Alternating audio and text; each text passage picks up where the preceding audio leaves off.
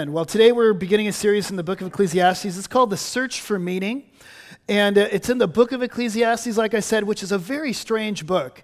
Um, out of all the, the books of the Bible, Ecclesiastes has a very unique voice. There is no other book quite like Ecclesiastes in all of Scripture. And so uh, we're going to be going um, over the book for the next several months. And uh, as you came in today, did you receive a booklet? Everybody receive a booklet? Could you raise it in the air and wave it like you just don't care? Uh, what this is, is uh, this is a booklet that we're going to be using um, all the way through the series. Just keep it, put it in your Bible, uh, take it week to, to uh, week to week to, to, the services. And uh, because we're going to be studying this, and we're also going to do it in all of our small groups. So um, every small group is going to be going through the book of Ecclesiastes with this little uh, booklet, going through sermon questions, d- digging deeper into the book. Um, every single one of us are going to be doing this. So uh, if you're not in a small group, uh, I would really encourage you to join one. Uh, if you don't jo- join one, you're going to be getting the sermons on Sunday, but you're going to be missing uh, half of, of what we want you to learn.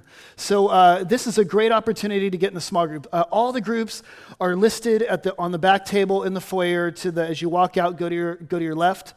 Um, and sign up for a class or, or a group, and it'll be a good learning experience for you over the next several weeks. So, the book of Ecclesiastes. So, uh, the, the, overarching theme of the book of, of Ecclesiastes is, is this all is meaningless. Welcome to church today. all is meaningless, all is vanity, all is vapor. Uh, the tenor of this book is, uh, like I said, unlike any other book in the Bible. It's, it's incredibly pessimistic.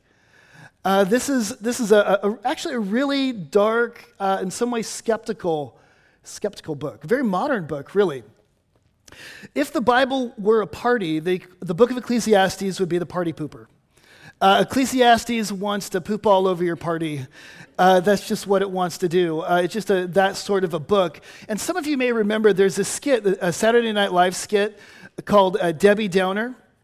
And a Debbie Downer, that's uh, every episode, uh, there'd be some party going on, some uh, you know uh, festive occasion. Everybody's around a table, and everybody's having a good time and smiling. And, and somebody gets up and shares some piece of good news or some uh, positive piece of information, and then Debbie Downer uh, interjects with her pessimistic, glass half empty perspective. And then after she makes her statement, there's this sound, you know, that goes Wah, wah. As you read the book of Ecclesiastes, there's a lot of wah, wah. This is just one of those books. It is incredibly, uh, like I said, skeptical, pessimistic, uh, looks at the downside of life. And uh, what's so interesting about the book is that it's written by King Solomon.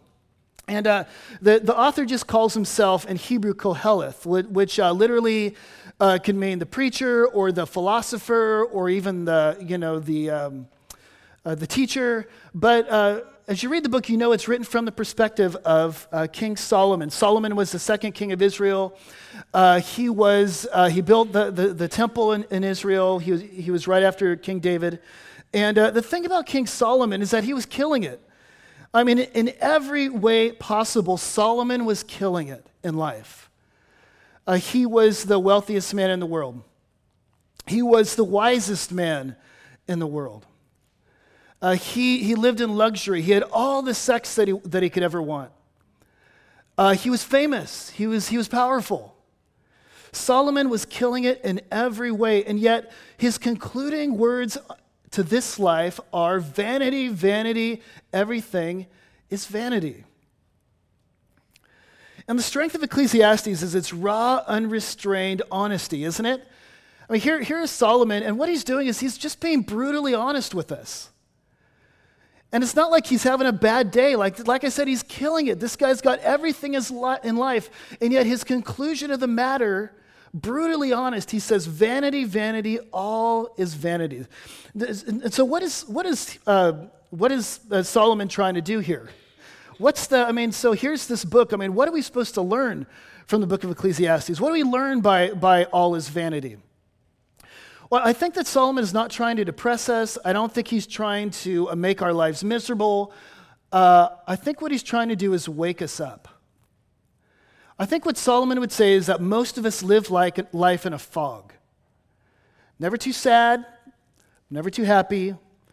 We're kind of ratcheting around uh, in life, you know, dealing with the minutiae of life, getting up, going to bed, uh, eating meals, uh, you know, surfing the internet, uh, you know, working, you know, playing on your, your iPhone, uh, binge watch, watching Netflix. And Solomon says, Stop, clear the fog, I want to think about the most basic realities of life. There's a song I used to love as a younger person. It was by Pink Floyd. And I'm not dating myself because I was sort of young to be listening to Pink Floyd. But they, they had one song that I, that's one of my favorites. It's called Comfortably Numb. And the chorus goes, I have become comfortably numb. And I think he was on LSD. But but I think what Solomon would say is that all of us, I mean, we may not be taking LSD, but all of us are numb, so to speak. All of us are live life in a fog. All of us kind of ratchet around in life, sort of for, forgetting about what it's, what we're here for. Why? What's the point of it all? And so Solomon gets, gets brutally honest because he knows that before we can understand the point of life, we have to come to grips with the vanity of life until you really understand his phrase, meaningless, meaningless, all is meaningless, you will never come to grips with the better truth, which is there is a purpose. And so that's what Solomon is, is trying to do. Now, today, what I want to do is I want to, I introduce us to the book by just looking at that phrase, all is vanity. Vanity, vanities, all is vanity. I want to ask, what does Solomon mean by that? What is, what is he saying? What exactly does he mean by meaningless, meaningless, all is meaningless? Now, to, to begin with, what he's talking about here is, is something that's true about life under the sun. Now, what does that mean? He's talking about life uh, um, under the curse, under the fall. He's talking about life that, that, that, that, that is square right in the middle of the time between the time that Adam and Eve fell in the garden and the curse was put on the whole earth and it was broken, and the time when, when Jesus Christ will come again and make all things right and all the sad things untrue. About this time, this fallen world, the reality that we live in day to day now, Solomon says, all of that is vanity. And notice he says, all is vanity. Uh, meaning that there is not one square inch, inch of this fallen world that doesn't fall under that pronouncement. Every person, place, and thing in this life is vanity says Solomon. But what does he mean by that? What, what does he mean by that? Well, I think he means at least three things. There are at least three things that Solomon means by all is vanity. And I think, I think first, uh, if you're taking notes, the first thing that he means by it is, is he wants us to know something about the brevity of life. The brevity of life. So, vanity uh, literally means vapor. That's what it literally means. It means vapor. And we're, we're approaching the fall, and that means we're, we're approaching colder weather. Can I get an amen? Oh, yes, I'm ready for that. And you, you get up in the morning in the fall, and you know that it's fall when you start to see your breath. You go out in the morning, you get in the car, you can see the breath. But, but what's true about your breath? What's true about that vapor? It is gone as soon as it comes, right? It comes out of your mouth, and then it's gone in an instant. You're walking down the beach, and uh, you, you leave footprints in the sand. But what's true about the footprints in the sand? Well, if you're walking along, along the water line, is as soon as you put those prints go in the, stand, the, the, the sand, the tide comes up and your prints are gone. They're gone as fast as they came. And what Solomon is saying is that life is sort of like that. Life is sort of like that. Life is a vapor. Life is, is, is gone as soon as it comes. Um, every good thing that this life has to offer has a limited shelf life. Uh, you know, all the good things in life, even all the best things in life, are gone way too quickly, aren't they? I mean, we all know the truth of this. So think about it. You, some, many of you just had a summer vacation in your back, you know, to, to, to start school or to start a job or whatever. And what's true about the, the best vacations? They go way too quickly. You know, you got the house on the beach and you've got it for two weeks, but man, it just flies by, doesn't it? And you're snapping pictures the whole time because it's you, want to you want to stop it you know on on polaroid. You want to you want to remember it the way you experienced it but it's gone so quickly. So vacations are like this. Or you think about parenting. Think about your kids. Uh, on my Facebook feed, uh, every now and again, it, these little uh, you know memories will pop up. Six years ago, eight years ago, twelve years ago, And uh, this past week, there, one came up on my feed that was from six years ago. And there was little, not baby, but little toddler Samuel, three years old. And it's like I, bl- I blinked my eyes and he was nine. And I'm, I'm sure I'm going to blink my eyes again and he'll be 18. And this is what it's like. And people are always telling you, remember uh, this time. Uh, you know, take advantage of this time. Don't, uh, you know, uh, forget this time. But it's hard to remember it because it's gone and it's quick in an instant. It's, it's, it's like a vapor. Uh, our youth is like this. Uh, you know, th- there are many of you who are young and you think you're always going to be young. You know, you, you, you don't think you're ever going to die. You know, you're buff and you're strong and you've got a six pack and you think, I'm always going to look like this. Listen, you won't. And this is what will happen. You're going to be walking down the street one day and you're going to look over in the window of the Landers and you're going to say, Who is that person? Who is that person with the gray hair and all the fat around his waistline? Is that my dad? Oh no. what it, but but this is how your youth is. Your, your youth is gone in an instant. There's a song by Simon and Garfunkel called Old Friends, and it's one of my favorites. Very nostalgic. It goes, Old friends sit on a park bench like bookends. And he says, Can you imagine us years from today sitting on a park bench quietly? How terribly odd to be 70. And what's that song trying to communicate? That it, it, life is a vapor. You blink your eyes and you're 70. You think you're always going to be young, but that's not the case. And I know there are times in life that we that go slowly. You know, times when you're suffering, uh, t- times that are a drag, and where time goes so slowly. But most of life and, and all of the best things in life are vapor. Psalm 90 uh, says that, the, that human beings are like a flower of the field, here today, gone tomorrow. And Charles Spurgeon he's got a book called Lectures to My Students, and it's a little, uh, it's a little uh, how to guide for uh, pastors. And there's one little piece of advice in there that it's so, such an unusual piece of advice. He says to, to ministers, he says, Be often where men die. Graveyards, hospitals, be often where men die. Why? It's a reminder of the vapor. It's a reminder of the vapor. Don't get intoxicated uh, by thinking that life is going to go, go on forever. And here's, here's the thing about this is we bristle against the brevity of life. Uh, it, is, it doesn't feel right that life is this short, you know? Uh, it just doesn't feel right. And Solomon says the reason why that's the case. He says, God has put eternity in the heart of every human. In other words, permanence is part of your makeup.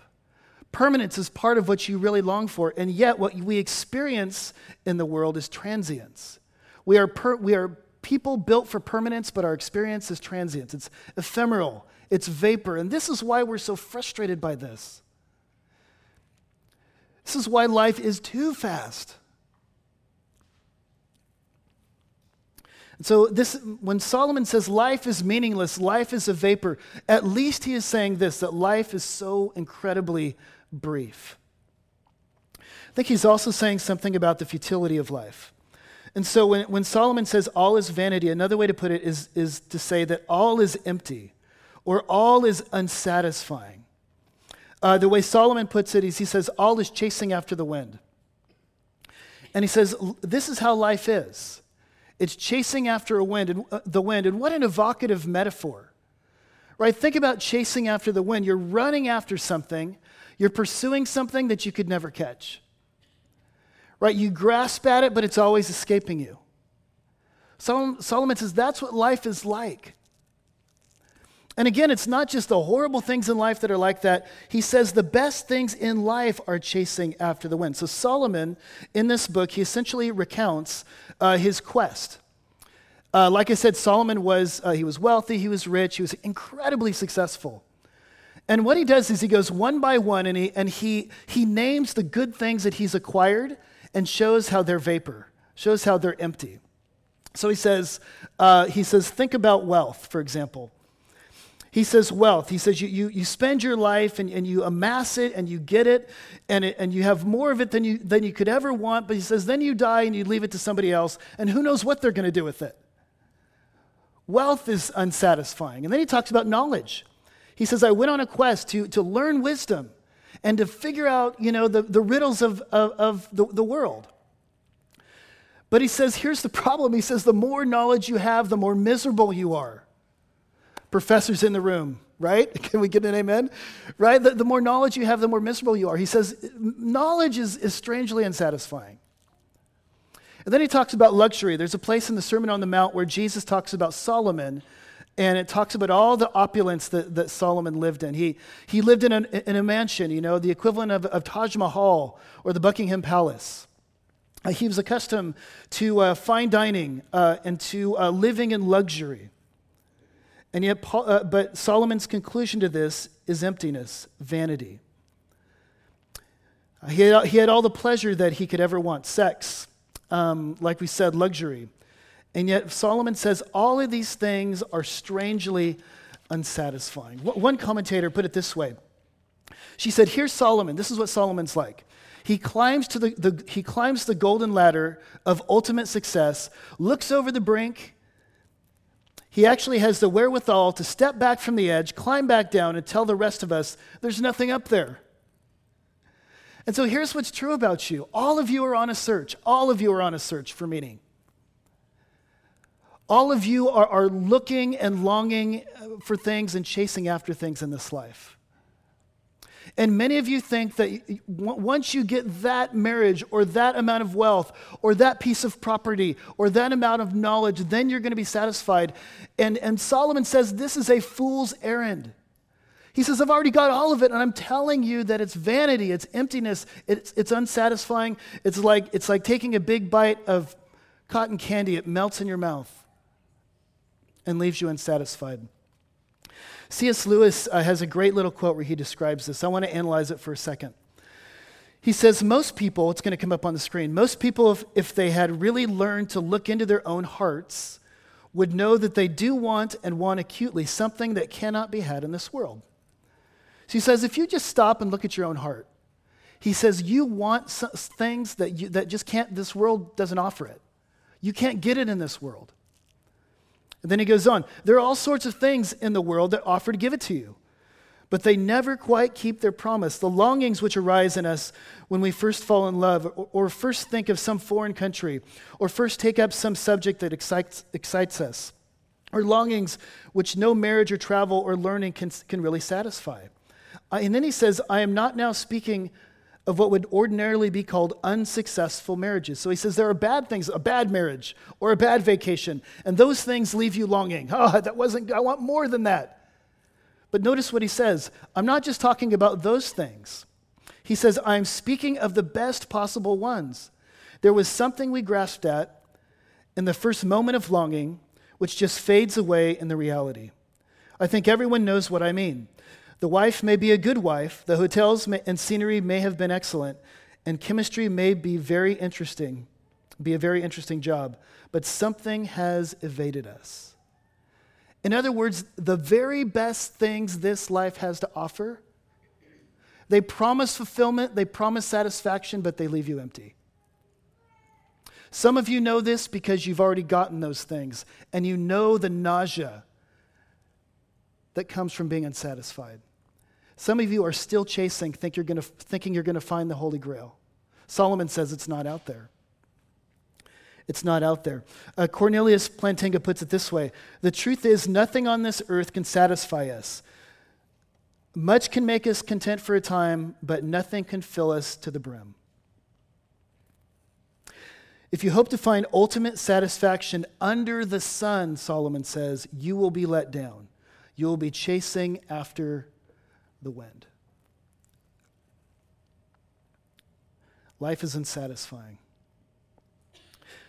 It's beautiful. I mean, there, there are beautiful things in life. There are things that we enjoy in life. But Solomon says if you're looking for your meaning in those things, you're going to be let down.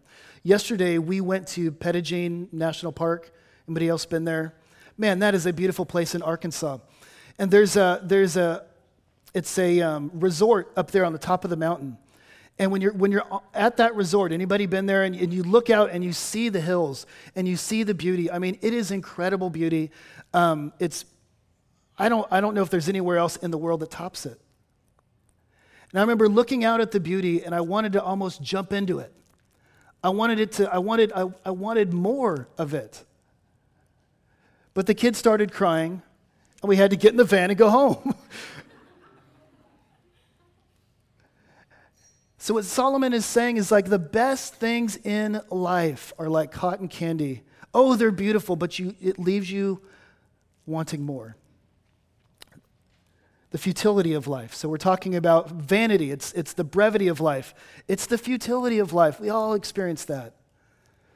It's the chase that doesn't satisfy you. But then he talks about the brutal, brutality of life. Mm, Solomon, throughout this book, when he says all is meaningless, it, I want you to picture him raising his hands in the air and just looking up to the sky and saying, Meaningless, meaningless, all is meaningless.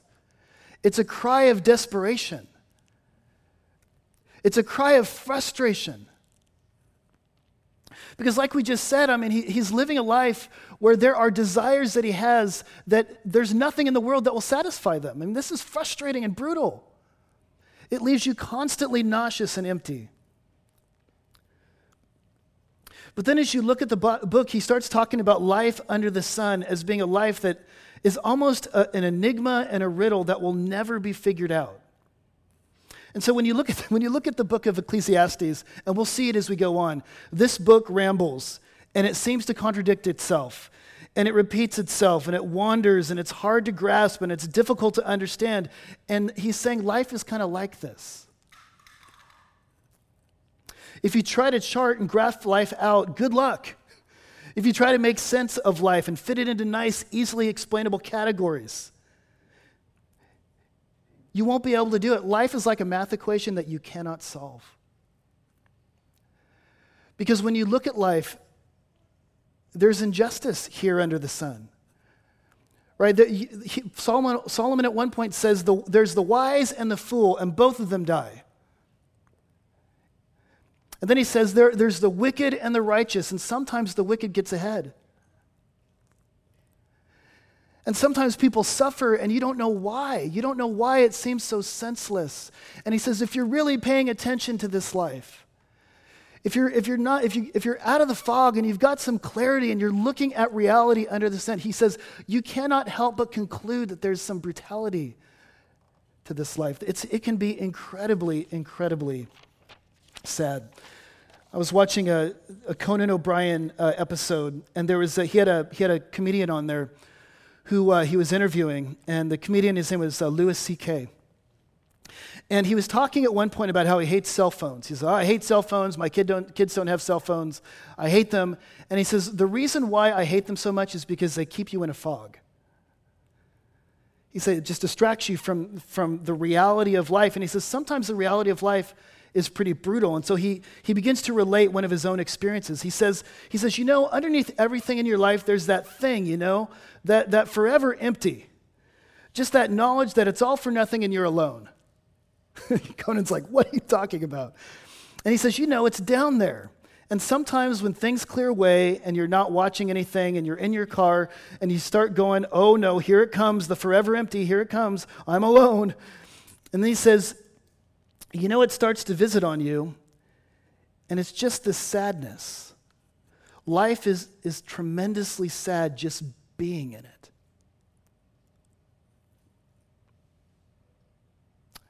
When you read the Bible, over and over again in the Psalms, you see people lamenting this sort of thing in life. You know, most of the songs we read about in the Psalms are psalms of lament. That is, the, the, a person in this life who's just saying, What is wrong? I just don't get it. Things are not going right. And they're lamenting. Most of the Psalms are Psalms of lament. And so the Bible gives us a release valve to express negative emotions. In fact, the Bible would almost say the absence of negative emotions expressed, like grief or sorrow and lament, reveal either A, you're living a very sheltered life, or B, you're living in denial. You're a dishonest person. But Solomon won't let us go there. He says, I, I want you to look at this life, and I'm going to tell you the truth. It can be incredibly sad. Uh, So, what do we do about this? Some of you are like, this is the most depressing sermon I've heard in a very long time. My three points the, the brevity of life, the futility of life, and the brutality of life. Okay, let's shut the book and go home, okay? Shall we? No, I won't leave you there. What do we do about this? How do we respond to Solomon's, Solomon's observations, his honest, brutally honest observations about life? What do we do? Well, I think one response is despair. You know, if we stop here, I, you know, all is meaningless. I think one, one very genuine response is just total despair. In fact, Friedrich Nietzsche, the ex- existentialist philosopher, he at one point says if life is truly meaningless, the only logical response is suicide. And as you look throughout history, there's been a lot of artists that have followed Nietzsche's advice. The brilliant Vincent van Gogh, who saw the beauty of life but was overwhelmed by the despair. Uh, there's Ernest Hemingway, you know, the novelist. Uh, the brilliant Kurt Cobain in the 90s. Recently, uh, Robin Williams. These sensitive souls who were overwhelmed by this honest assessment of life. Gosh, even Pascal said, Life is not worth living if all one knows of earthly pleasure are brief moments of satisfaction surrounded by a lifetime of boredom and frustration. So, one option is to go to the edge of the abyss and jump off. Man, and maybe some of you are there this morning. And Solomon understands that, but he doesn't want you to go there. I don't think he wants you to go there. Despair is not the option he wants you to take. Another option is denial. Uh, kind of like what I was talking about at the very beginning comfortably numb. Comfortably, I have become comfortably numb. You know what? I've, I've learned not to think about life very much. it's so brutal, it's so short, it's so fleeting. I just, you know, let's have another beer and forget about life for a while, as Billy Joel said. Right? Let's, let's, let's medicate on Netflix, put on another movie.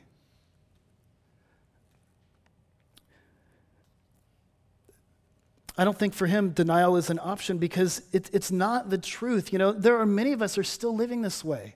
You know, you may be a Christian even, and you're still thinking, oh, I'm going to live forever. Oh, yes, I'm going to go on like this forever. And someone says, wake up.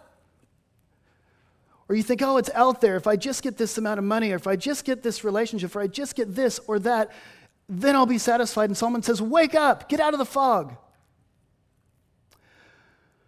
Oh, if, you know, life is not that bad. I can go into a suburb and, and close myself in, and I just won't see it. I just won't look at it. I won't think about the brutality of life. Solomon says, Wake up, get out of the fog. Solomon wants to bring us face to face with the brutality and the vanity of life. Why does he want to do that? Because it's not until you face this reality that you're ready to ask the question, what, why am I here? Where is meaning anyway? You got to face the brutality to get out of the fog, to ask yourself the question, why am I here?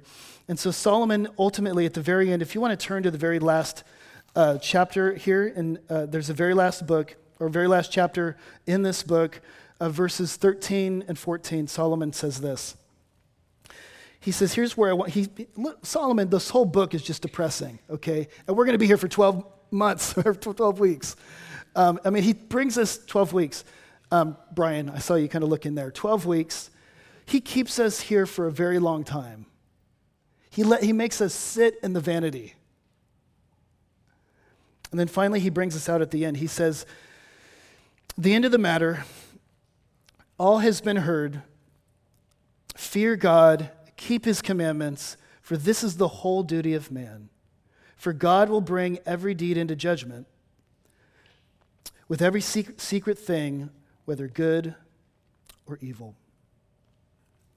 Solomon here is he's saying, look, consider the brutality of life, but once you get there, you've got to ask the question is there something beyond life under the sun? There's got to be something more. And then the Bible goes on and gives and says, absolutely there is. Yes, God created this world, but we are in this period where the world is fallen and broken and futile. But Romans 8 says that God has subjected this world to futility, but he subjected it in hope. In other words, we're supposed to experience the futility so that we could be driven to hope. Hope in what? Hope in God. Hope in. This is the end of the matter. There is a God. He has made this world, and He is what you need. Living for Him, loving Him, knowing Him is where meaning is found. There's a story of Jesus in the New Testament, and it takes place around a, a well. And he's talking to a woman at the well. And he starts to talk to her about living water. It's a, that's a, it's a metaphor for meaning and purpose. He starts talking to her about living water. He says, I can give you, you're drawing real water, I can give you living water. And she says, Sir, I, wanna, I want this water. I want this meaning. I want this purpose. Where do I find it? And then he says, Go get your husband. In other words, she says, I want the meaning. And Jesus says, Let's talk about your sex life. Why would Jesus do that? He says, You want to know what the meaning is? It's what you've been looking for in men and you haven't been able to find it. You're on a search, and you will never find what you're looking for until you look beyond this world and you receive the living water that is only found in a relationship with me. The living God, a relationship with the living God through Jesus Christ. Jesus Christ uh, came into this world of futility. Uh, Jesus Christ, uh, the living water, the bread of life, the, the one who makes meaning possible, he entered into this world and he took futility for us. And on the cross, we hear the, the cry of God forsakenness. God, where are you? Futility, meaningless. Where God is He's experiencing the meaningless and the futility of life so that taking that futility, He might offer us something permanent. C.S. Lewis uh, says this He says, If I find in myself a desire which no experience in this world can satisfy, the most probable explanation is that I was made for another world. If none of my earthly pleasures satisfy it, that does not prove that the universe is a fraud. Probably earthly pleasures were never meant to satisfy it, but only to arouse it and to suggest the real thing. And so for the next few weeks, we're going to be looking at the real thing. We're going to be looking what we're going to be looking at what life is all about. I want to clear the fog for you. I don't, I don't want us to be ratcheting around, you know, binging Netflix and just lost in the minutiae of life. I want us to live on the edge of the abyss, where we have crystal clarity about why we're here and what matters in this life. Let's pray. Father, we, God, as we embark on this series in, in this uh, very uh, interesting and unique book, uh, God, I pray that we would not be driven to despair, but that we would um, ultimately find our meaning uh, in the only source of meaning, which is a relationship with you, obeying you, looking forward to the new world that you will inaugurate. And God, I pray that you would, uh, Lord, this week, Monday morning, Tuesday, as we, as we go about our lives, that you would help us to live with crystal clarity. God, I pray that we would be incredibly purposeful uh, knowing why we're here, knowing what matters, like arrows p- pointed uh, to true north. And we pray that you would do this in Jesus' name. Amen.